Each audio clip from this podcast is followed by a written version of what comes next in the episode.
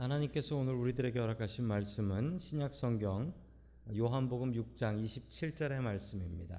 썩을 양식을 위하여 일하지 말고 영생하도록 있는 양식을 위하여 하라.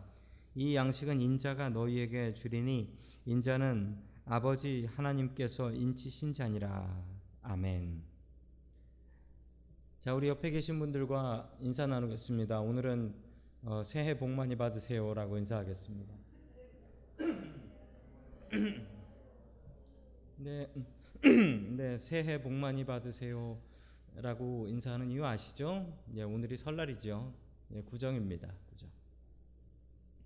아, 멀리에서나마 우리 구정을 셀수 있고 금요기도에 떡국을 먹게 해주신 하나님께 아, 영광을 돌립니다. 어, 먹고 사는 문제는 누구에게나 큰 문제입니다. 아, 은퇴를 해도 넉넉한 재산이 없으면 먹고 사는 것은 죽을 때까지 걱정되는 문제라고 합니다. 여러분 예수님께서는 우리의 먹고 사는 것에 대해서 무엇이라 말씀하고 계실까요?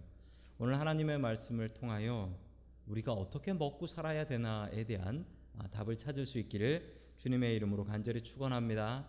아멘. 아, 첫 번째 하나님께서 우리에게 주시는 말씀은 아, 영생을 구하라라는 말씀입니다. 영생을 구하라.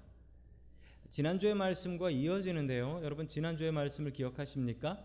아, 지난주에 오병이어의 기적이 있었습니다. 오병이어의 기적이 있어서 예수님께서 5천 명이 넘는 사람들에게 떡과 그리고 어, 물고기를 먹이셨는데 먹이고 나서도 12광줄이나 남았더라라는 사실이었습니다. 여러분 그러나 우리가 짐작해 본다면 이 일이 있고 나서 어떻게 되었을까요? 예, 그 당시에 먹고 사는 게 참 힘들었거든요. 아, 이 소문이 엄청나게 퍼져나갔을 것은 분명합니다. 그 뭐 5천 명이 먹었으면 그 5천 명이 입 다물고 있지는 않을 거 아닙니까? 여기저기 가서 소문을 내겠죠. 예수라는 분이 계신데 아니 아무것도 없는데 애 도시락을 가지고 5천 명을 먹이셨다네. 뭐 이런 소문이 그 조그만한 동네에 다 퍼졌을 것 아닙니까? 그러고 나면 무슨 일이 벌어졌을까요? 사람들이 정말 구름대와 같이 몰려들기 시작했다라는 겁니다. 왜 몰렸을까요? 뭐 좀 먹으려고. 어, 뭐좀 먹으려고. 어, 먹을 거 없는 시절에 뭐 좀 먹으려고 예수님께 몰려들었을 것이 분명합니다. 그 많은 사람들이 몰려들었을 때 예수님께서는 이렇게 말씀하셨습니다. 우리 요한복음 6장 27절 말씀 같이 봅니다. 시작. 너희는 썩어 없어질 양식을 얻도록 일하지 말고 영생이 이르도록 남아 양식을 얻도록 일하여라. 이 양식은 인자가 너희에게 줄 것이다. 아버지 하나님께서 인자를 작정하셨기 때문이다. 아멘. 자, 여기서 두 종류의 사람이 구별되는 것이 보이십니까? 예, 두 종류의 사람이 구별됩니다. 먼저 썩어질 양식을 위해서 일하는 사람, 그리고 또 하나는 영생에 이르도록 남아있는 양식을 얻도록 일하는 사람. 즉, 썩어질 양식을 위해서 일하는 사람과 영생을 위해서 일하는 사람이 두 종류의 사람이 있다라는 사실입니다. 여러분, 당연히 우리는 이 두 가지 중에 무엇을 쫓는 사람이 되어야 되겠습니까? 영생을 쫓아가는 사람이 되어야 되겠지요. 여러분 영생을 따라가는 사람이 되어야 됩니다. 그러나 여러분 이 말이 이 말은 아닌 거예요. 뭐냐면 영생을 위해서 산다라고 해서 우리 남편은 일하러 가지도 않고 맨날 교회 가서 교회 일만 하고 있어요. 우리 남편은 어, 거룩한 백수예요. 라고 하면 이게 영생을 위해서 일하는 것이냐? 주님께서 원하시는 삶이냐? 여러분 답부터 말씀드리면 그건 아니다. 라는 사실입니다. 왜냐하면 여러분, 우리가 먹고 사는 문제가 이게 중요하지 않은 문제가 아니에요. 정말 중요한 문제예요. 심지어 우리 예수님께서 주님 가르쳐 주신 기도, 우리 주기도문 가르쳐 주실 때 그 주님 가르쳐 주신 기도에 이 기도가 들어가는 거 아시죠? 일용할 양식을 주시옵고. 그 얘기는 하나님 먹고 살게 해 주십시오라는 기도입니다. 하나님 오늘도 먹고 살게 해 주십시오. 여러분 그러나 맨날 먹고 사는 얘기만 하다가 영생을 놓치는 사람도 있습니다. 맨날 먹고 사는 얘기만 하다가 어떻게 하면 먹고 살까? 어떻게 하면 돈 좀 될까? 어떻게 하면 아, 조금 더 잘 살 수 있을까? 이거 고민하다가 영생을 놓치고 사는 사람들도 있습니다. 교회 와서 하나님 앞에 기도하면서 하나님 저에게 복을 주십시오. 물질의 복, 건강의 복 주십시오. 이렇게 기도하다가 영생의 복 놓치는 분들이 있습니다. 여러분 그러면 안 된다는 말씀이에요. 우리 주님께서 주시는 말씀은 먹고 사는 것 우습게 생각하는 게 아닙니다. 먹고 사는 건 너무나 어렵고 그리고 너무나 우리에겐 중요한 문제입니다. 그러나 정말 놓치면 안 되는 게 있어요. 여러분 여기 계신 모든 분들이 모두 다 장수하시고 모두 다 돈 잘 보시고 모두 다 자식들이 잘 됐으면 좋겠어요. 여러분 그러나 우리 모두가 다 그렇게 될 수 있을까요? 우리 모두가 똑같이 오래 살고 100세까지 다들 사시고 건강하게 사시고 자식들은 너무 잘 되고 이러면 너무 좋겠어요. 그런데 여러분 그렇게 안 되는 분도 이 중에 계실 수 있어요. 이 중에 계실 수 있어요. 여러분 중요한 사실은 우리는 그 복은 놓칠 수 있어도 절대 놓치면 안 되는 복이 있는데 그것은 바로 영생의 복입니다. 영생의 복. 영생의 복. 그래서 주님께서는 말씀하셨습니다. 썩어 없어질 것을 가지고 목숨 걸지 마라. 정말 목숨 걸어야 될 것은 우리의 영원한 삶, 우리의 영원한 삶에 목숨 걸며 살아야 된다. 여러분 우리의 인생의 목표를 썩어지는 것으로 삼지 마십시오. 영생을 우리의 목표로 삼고 살아가는 저와 여러분들이 될 수 있기를 주님의 이름으로 간절히 축원합니다. 아멘. 자, 두 번째 마지막으로 하나님께서 주시는 말씀입니다. 예수님이 생명의 양식이다라는 말씀입니다. 우리가 영생하려면 예수님 믿어야 한다라는 사실이죠. 이 이야기를 들은 백성들이 먹고 사는 문제에 대한 얘기가 나오니까 아주 날카롭고 예리한 질문을 합니다.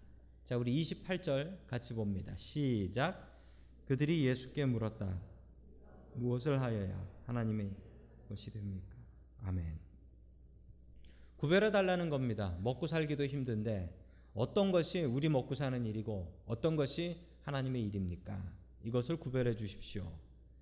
먹고 사는 일과 영생을 좀 구별해 달라라는 질문을 한 것입니다. 그러자 예수님께서 정확한 답을 하셨습니다. 영생을 위해서 무엇을 해야 되냐면 29절 봅니다. 시작. 예수께서 그들에게 대답하셨다. 하나님께서 보내신 일을 믿는 것이 곧 하나님의 일이다. 아멘. 제일 중요한 일, 영생을 위해서 제일 중요한 일은 하나님께서 보내신 일을 믿는 것인데 그게 바로 예수님을 믿는 것이다. 여러분, 천국 들어가는 길은 예수님을 믿는 방법밖에 없습니다. 여러분, 사람들이 생각하기에 착하게 살면 천국 간다라고 생각하기 쉬운데 여러분, 그건 완전히 완전히 틀린 말입니다. 물론 못되게 살면 천국 가는 것도 절대 아닙니다. 그러나 천국 가는 기준은 천국을 만드신 분이 세워 주셨습니다. 천국을 만드신 분은 예수님이시고 예수님께서 나를 믿는 자는 나 외에는 다른 길이 없다라고 말씀하셨으니 여러분 그거 외에 방법이 있겠습니까? 여러분 만드신 분이 그렇게 정하시면 그게 답인 것입니다. 자, 그러자 이 답을 듣고 백성들이 다시 이렇게 질문을 합니다. 31절 말씀 같이 봅니다. 시작. 그는 하늘에서 빵을 내려서 그들로 먹게 하셨다 한 성경 말씀대로 우리 조상들은 광야에서 만나를 먹었습니다. 아멘. 여기서 그는이라는 것은 모세를 얘기합니다. 모세. 모세가 하늘에서 빵을 내려서 그들에게 먹게 하셨다. 여러분 어, 배달도 배달도 이런 배달이 없어요. 그냥 집 앞에 텐트 앞에 나가 보면 먹을 것이 떨어지는 이 만나의 기적을 얘기하고 있는 것입니다. 만나의 기적을 얘기하면서 당신이 당신이 오병이어의 기적을 이룰 수 있으면 우리를 먹여 살릴 수 있다면 좀 그렇게 한 번만 하지 말고 맨날 좀 그렇게 해주면 안 되겠냐. 만나의 기적처럼 전 백성들이 다 먹고 살 수 있도록 하늘에서 먹을 걸 매일매일 좀 내려주면 안 되겠냐. 먹고 살기도 힘든데 능력이 있다면 그렇게 해보시오. 라고 백성들이 얘기하는 것입니다. 여러분, 그런데 이게 좀 잘못된 요구이고 잘못된 비교입니다. 제가 이 이스라엘 백성들이 출애굽했다는 그 시내 광야를 한번 가봤습니다. 지금은 시나이 반도죠. 시나이 반도에 있는 이집트 땅입니다. 거기 갔을 때 제가 저를 가이드 하셨던 목사님에게 했던 질문이 아주 바보스러운 질문이었는데 이런 질문이었습니다. 정말 아무것도 없었어요. 사막에 아무것도 없고 가끔 산은 보이고 아무것도 없었어요. 그때 제가 목사님 여기서는 도대체 뭘 먹고 살 수 있습니까? 여기 주식은 뭡니까? 라고 물어봤더니 그 목사님께서 저를 빤히 보시면서 제가 신학교 때 갔는데 전도사 때였는데 아, 만나와 메추라기요 라고 했습니다. 그거 당연히 성경에 나온 것인데 여러분 제가 그것을 글자로는 알고 있었는데 믿음으로 믿지 않았던 거예요.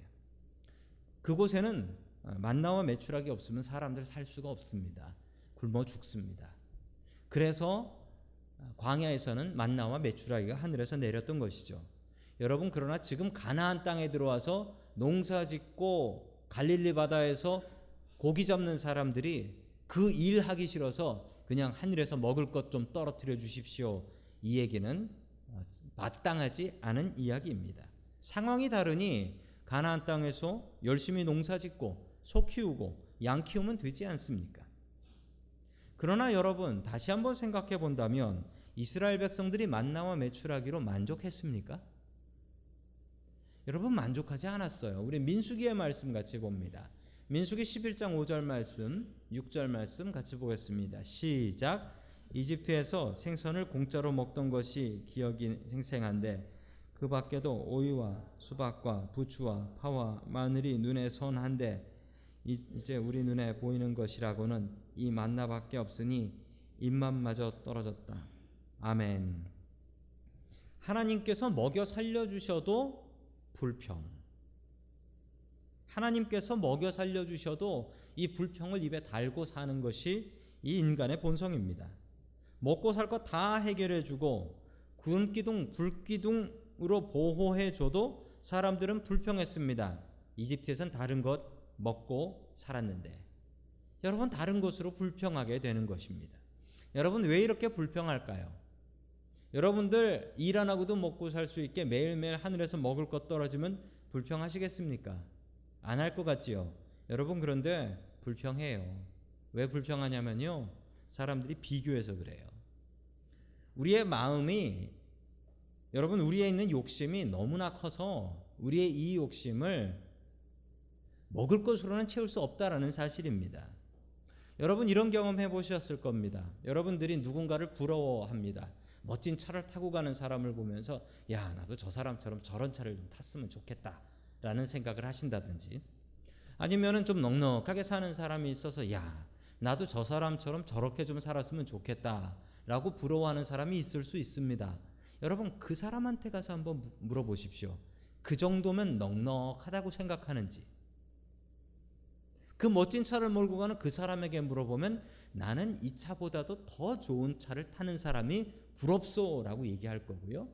좀 넉넉해 보이는 그 사람에게 당신은 만족합니까? 라고 하면 요거보다는 조금 더 있었으면 좋겠습니다. 라고 이야기를 할 겁니다. 여러분 목사님들끼리 모여도 그래요. 목사님들끼리 모여도 어, 그런 비교를 살짝들 하세요.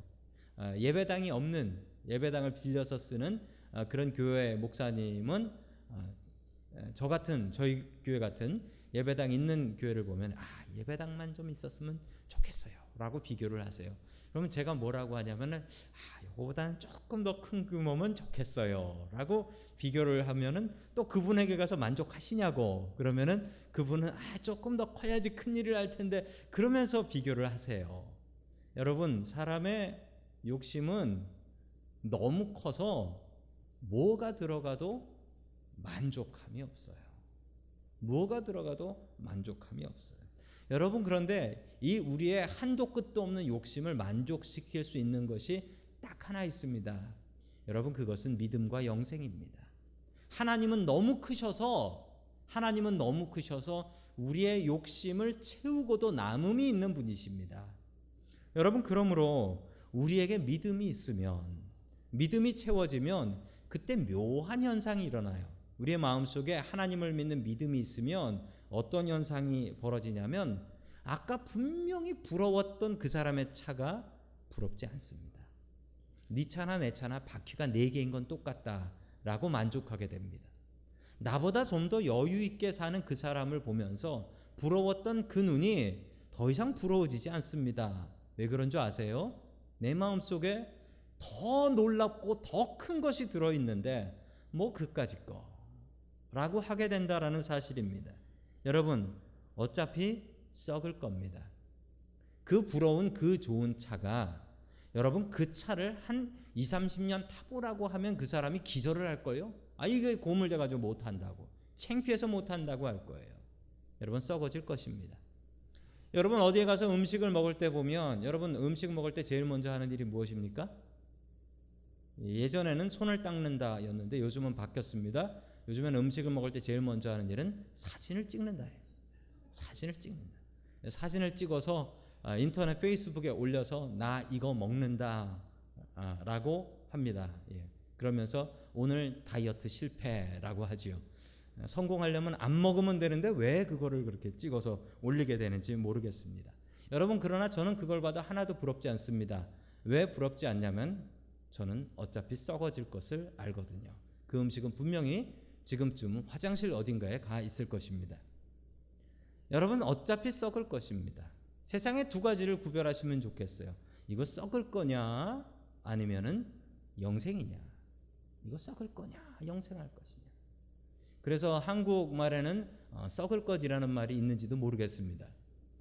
여러분 썩어지는 것과 영생의 것이 있습니다. 그것을 구별하십시오.